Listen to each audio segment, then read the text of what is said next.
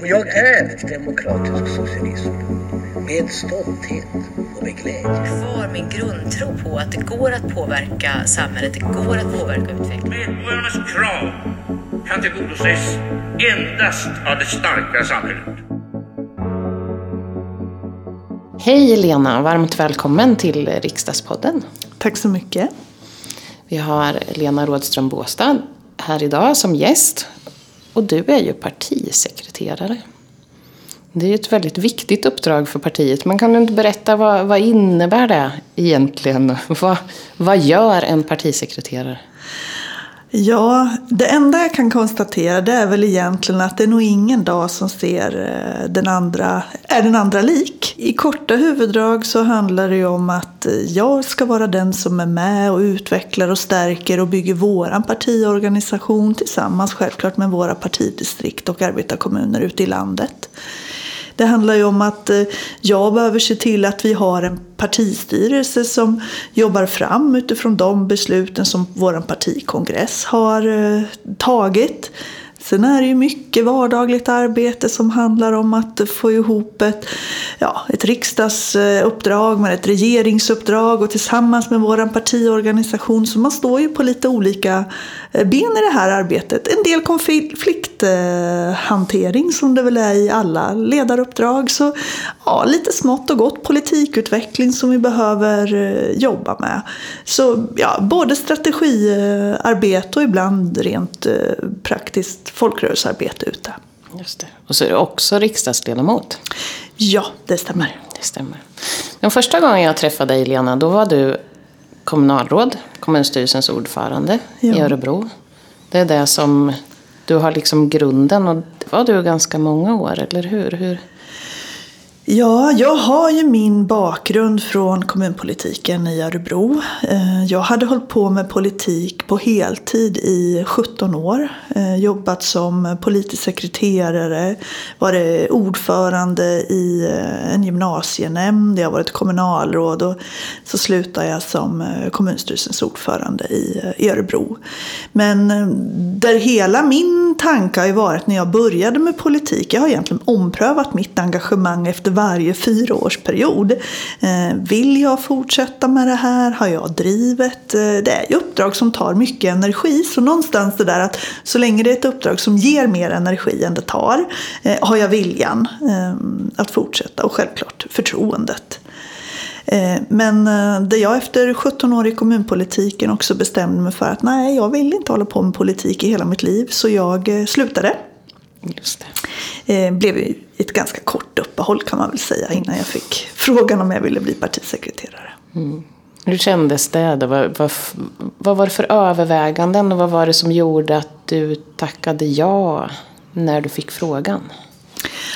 Det var inget enkelt eh, beslut. Jag kommer fortfarande ihåg, vi hade varit i eh, Göteborg, tittat på en fotbollsmatch, eh, kom hem, jag stod och lagade mat, så ringer telefonen och det är ju då okänt nummer. Och jag var lite sådär i valet och kvalet, ska jag svara? Så svarar jag och då är det Stefan Löfven. Och han säger ju det att, ja Lena, du har ju slutat med politik, men är det för alltid eller hur är det? Och då sa jag ja, för alltid är väl en ganska lång eh, period. Eh, och han säger att han vill träffa mig eh, för att ställa frågan om jag vill bli partisekreterare. Och det hinner ju eh, rulla många tankar eh, i huvudet på en. Så vi möts en vecka senare och det enda jag hade bestämt var väl att jag ska inte ge besked då. Men jag minns också att jag sa till partiordförande att oavsett om du får ett ja eller ett nej eh, av mig så kommer det vara ett välavvägt eh, beslut. Och jag funderade väl och tänkte att eh, jag har tagit klivet och lämnat politiken. Det krävs ju mod att både kliva på uppdrag men att också lämna uppdrag ibland så kan ju folk behöva en liten puff eh, att våga eh, gå vidare eller släppa eh, uppdrag. Och det är klart att det kändes ju spännande att både kliva in i någonting helt annat. Men efter mycket om och men och jag velade in i det längsta men sen till slut så kände jag bara i magen att nej, men jag vill ju vara med och utveckla socialdemokratin. Jag tar steget tillbaks i, i politiken igen det beslutet har jag inte ångrat en enda dag. Men vad var det egentligen från början som gjorde att du började politiskt? Var det någon särskild fråga eller vad var det som drev? Vad, vad det, och, och driver det fortfarande dig eller är det andra saker som, fortfarande, som nu du brinner för? Jag är uppvuxen i en familj där vi har pratat mycket samhällsfrågor, rättvisefrågor. Min Eh, morfar var fackligt aktiv, eh, socialdemokrat och hade den bakgrunden. Min mamma började som eh, fritidspolitiker när jag eh, mer kom upp i vuxen ålder. Men vi har alltid pratat om de här sakerna. Sen eh, mitt verkliga engagemang började nog när jag eh, började läsa på, Örebro, på högskolan eh, i Örebro. Och där man såg den sociala snedrekrytering som var i väldigt hög utsträckning barn till föräldrar med en akademisk eh, utbildning. Eh, samtidigt då som jag började så pågick också en diskussion om en eventuellt utbyggnad av eh, fler högskolor till universitet, fler högskolor i landet. Och där det fanns ett ganska kompakt motstånd från bland annat Moderaterna, från högerpartier som sa att nej, men inte ska det väl byggas ut med fler utbildningsplatser, då riskerar ju bara kvaliteten att bli mycket sämre. Och där jag själv kom då från en familj där min morfar aldrig någonsin hade någon möjlighet att eh, läsa på en högskola för man hade inte de pengarna. Jag tror inte heller att jag själv hade gått vidare till högre studier om inte högskolan hade funnits på min hemort. För det var inte givet att man skulle eh, flytta för att eh, studera. Och just den frågan om möjligheten för alla barn och unga att förverkliga sina drömmar. det min pappa, ja han köpte sig en hammare när han slutade nian och sen började han eh, jobba. Eh, han hade absolut begåvningen att läsa vidare men av olika anledningar eh, faktiskt inte eh, gjorde det. Så att just bygga förutsättningar för alla oavsett eh, varifrån man kommer. Både den där rättvisefrågan och jämlikhetsfrågan. Det, det var väl det som har drivit mig eh, väldigt tydligt in i politiken och eh, även fortsättningsvis finns ju de där delarna att förutsättningarna ser väldigt olika ut idag. Och det var också därför som du höll på rätt mycket med utbildningsfrågor om jag inte missminner mig i början innan du blev kommunstyrelseordförande så var det utbildningsfrågorna som du ägnade dig åt. Ja, så det var ju mm. skolpolitiken. Mitt första ordförandeuppdrag var i en gymnasienämnd. Jag var ansvarigt kommunalråd för barn och utbildningsfrågorna. Eh, jag har också varit ordförande i Sveriges kommuner och landstings utbildningsberedning. Eh, för någonstans, ska vi bygga det här jämlika samhället så, så är det ändå den viktigaste förutsättningen. Att man får med sig en bra utbildning i grund eh, och botten. Det är genom utbildningen eh, som vi också ger människor och barn möjlighet att förverkliga sina drömmar, eh, förverkliga sina mål i livet. För jag minns det, för att du var en engagerad utbildningsdebattör på mm. en av kongresserna där. när jag också höll på med utbildningsfrågorna. Och det kommer jag ihåg, ditt engagemang. Tycker du att det finns möjlighet, eh, men också som kommunpolitiker, att göra skillnad i de här frågorna? Eh, kände du att du hade möjlighet att påverka när du engagerade dig också ja, men, i kommunen? Jag tycker det finns oerhört eh, stora möjligheter och det är väldigt, väldigt roligt att vara aktiv i eh, kommunpolitiken. Eh, jag kommer ihåg att ett av mina riktigt stora utmaningar som vi både gav till kommunen och gav till oss som eh, kommunledning det var att vi skulle minska klyftorna eh, i Örebro kommun eh, och med det också halvera barnfattigdomen i Örebro kommun. När vi tittar på förutsättningarna, Örebro kommun som helhet är en fantastisk kommun. Det växer så det knakar, företag flyttas dit de är universitetet och det finns tillväxt och framtidstro i hela kommunen. Men det finns också stadsdelar som väldigt tydligt halkar efter. Där barnfattigdomen är väldigt hög, ohälsan eh, hög, eh, dåliga skolresultat, eh, hög arbetslöshet, låga inkomster. Och där vi väldigt tydligt gjorde ett samlat grepp allt eh, där kommunen styrde om sina insatser, hur vi prioriterade mer resurser eh, till skolan, eh, ja, men fritidsgårdar, hur vi prioriterade sommarjobben i området. Men också hur såg det ut med asfaltsunderhållet på vissa delar, vart vi byggde spontanidrottsplatser. Där våra kommunala bolag också kunde titta på om de jobbar med sponsring kan man också ställa som motprestation att eh, fotbollslaget i, i kommunen är där och har sommaraktiviteter. Det, vi hade samtal med polisen att förstärka sina insatser så att vi verkligen gjorde de här stora mm, insatserna. Det där är ju långsiktiga eh, arbeten men väldigt, väldigt viktiga eh, arbeten. Det känns ju, just nu så pågår en diskussion i Sverige om hur vi ska klara integrationen, bryta eh, brottslighet eh, och få unga att välja andra spår.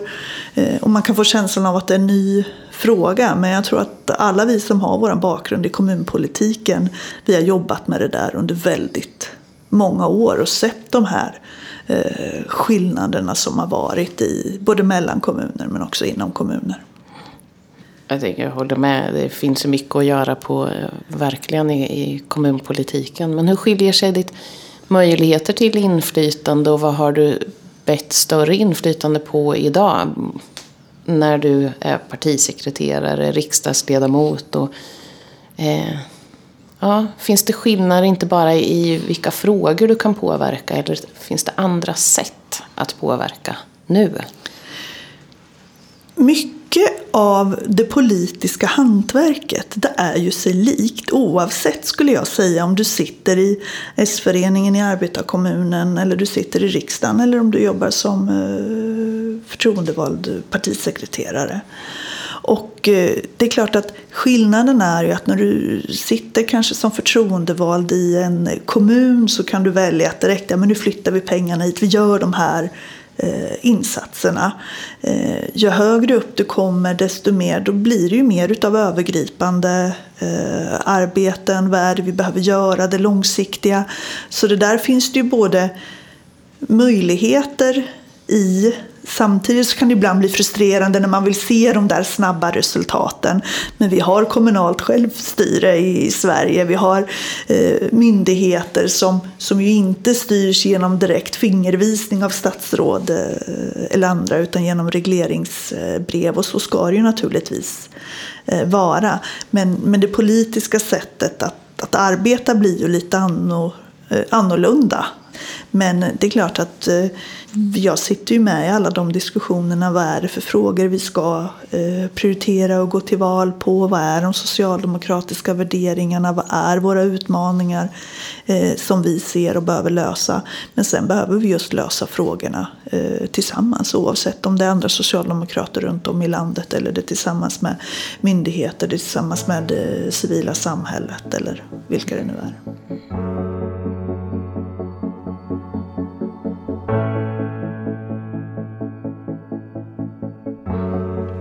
Tror du att, för vi pratar mycket om det där, eh, eller det pratas mycket om att, att det är stor skillnad och långt emellan politiken och, och våra medborgare, människor i Sverige.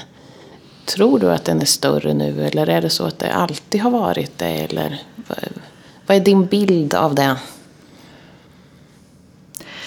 Det är ju svårt att säga om den är större eller mindre nu. Det enda jag kan känna är att det finns ju åtminstone en stor eh, känsla eh, av avstånd hos många människor. Och tittar vi hos många eh, i den yngre generationen så är ju avståndet att tänka tanken att kliva in i ett politiskt eh, parti är ju väldigt, eh, är ju väldigt stort. Eh, så här, vi har ju ändå en utmaning och där många unga säger att nej, men vi tror inte egentligen att det är politiken som har de bästa förutsättningarna att ta tag i de samhällsutmaningar vi har. Utan det är snarare det är företag eller det är forskning eller det är media. Eh, och det är först egentligen på fjärde, femte plats som politiken kommer som kraft, redskap och möjlighet att ta tag i, i problem och utmaningar som, som finns i ett, i ett land. Mm. Så det är klart att där blir ju hela då vårat demokratiska system att eh, ifrågasättas. Mm. Det är viktigt. Ehm, hur, hur är det, vad tänker du om det här med kommunikation då? För det är ju så här, för det är viktigt med folkrörelsearbetet att prata direkt med människor. För det är ju det det handlar om. Men, men det här med, med kommunikation och media och nå ut med, med vårt partis eh, idéer och tankar om framtiden. Hur, är det lätt? Svårt? Och vad, vad tänker du om, om det?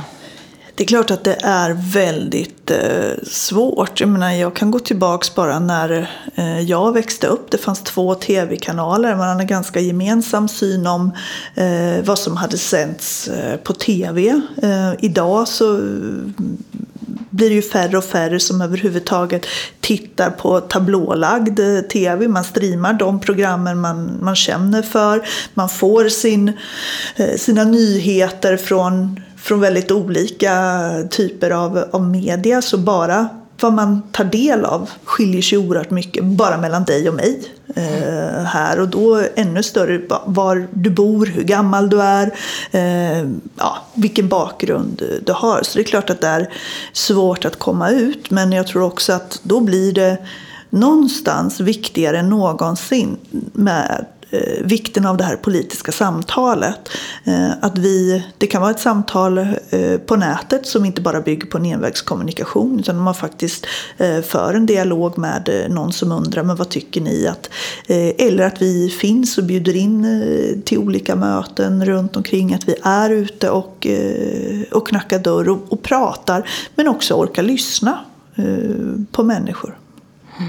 Du är ju partisekreterare för Socialdemokraterna i Sverige men jag förmodar att du också träffar kollegor för Socialdemokraterna i andra länder. Ser du någon skillnad i utvecklingen? Alltså, vad, vad diskuterar Vad är för skillnad mellan Socialdemokraterna i Sverige och, och andra partier? Både inom EU men också eh, utanför. Jag eh, har nog inte så stora referensramar hur det ser ut utanför eh, EU och de vi har störst eh, samarbete. Det är ju våra nordiska Eh, kollegor som vi möter ganska regelbundet. Och vi kan ju konstatera att ja, men våra utmaningar är, är ganska lika. Eh, det följer kanske några länder släpar en aning vad det är för utmaningar vi ser. Men tittar vi i politiska frågor så är det klart att frågan om eh, migration, integration, jag menar det är ett spänningsfält i nästan alla eh, länder inom Europa. Sen lite utifrån lite olika perspektiv. Frågan om stad och land eller centralisering är ju också en, eh, en fråga som finns där som en skärningspunkt i, eh, i politiken.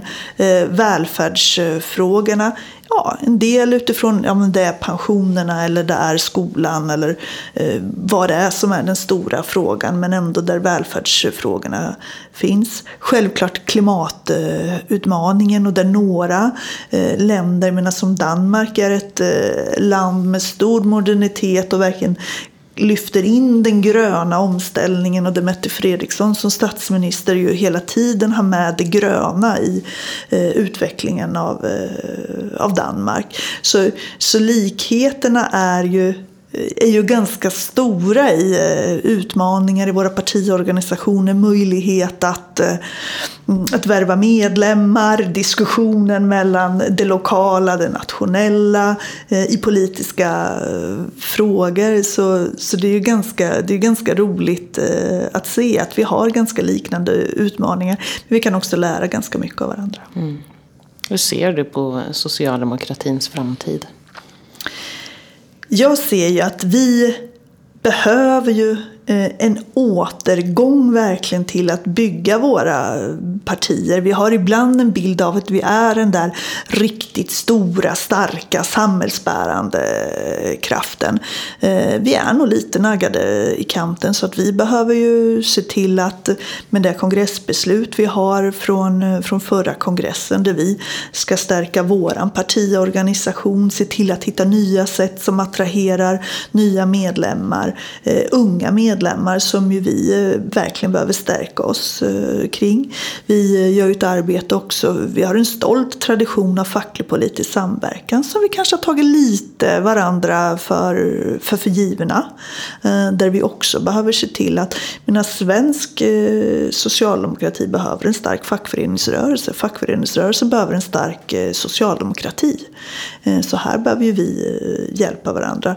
Jag tror verkligen på förutsättningarna och möjligheterna att återbygga det här starka partiet. Sen ska vi inte göra det genom att eh, vi kan lära av eh, historien men också göra det utifrån eh, framtidens behov och möjligheter. Känner du själv att du har inom i politiker är det lätt att tänka så här mandatperioder för det är hårt. Men har du något sådär att det här vill jag verkligen att vi ska ha gjort och förändrat innan, före nästa val? Vi har påbörjat ett eh, antal ändå väldigt spännande arbete i hur vi ska stärka oss som partiorganisation. Eh, vi konstaterade egentligen redan dagen efter valet att ja, men vi hade ett valresultat som kanske bättre än förväntat men ändå långt ifrån vad vi skulle kunna vara nöjda eh, med. Eh, den facklig-politiska samverkan var inte alls så bra som vi tyckte. Eh, nu har vi tagit fram ett antal eh, förslag där vi jobbar vidare med hur vi ska kunna jobba med digitalisering inom vårt parti. Vi hade vårt första digitala partimöte där partiordförande och jag hade ett möte där vi ja, kunde sitta i Stockholm men också kommunicera med flera tusen medlemmar där man hade möjlighet att ställa frågor. Eh, där vi jobbar med, med politikutveckling, där vi också ser att vi behöver stärka och utveckla det politiska samtalet. Vi har jobbat med dörrknackning under många år men där vi också behöver se till att utveckla, ta nästa steg i det. Eh, hur vi gör ett arbete runt att stärka oss bland, bland unga väljare, eh, politikutveckling på flera områden. Så att vi har lagt ett antal byggstenar som bygger oss starka för längre än den här mandatperioden men som också rustar oss eh, inför en valrörelse. Så att jag tycker mm, ja, det ska bli spännande att få vara med och skörda det här eh, arbetet som pågår. Mm. Kanske får tacka Örebrotjejen Lena, eller? Får man? jag kommer alltid vara Örebrotjej i, i själ och hjärta. Så att, tack så jättemycket för möjligheten att vara här. Det var jättekul att du kom. Tack Lena. Tack.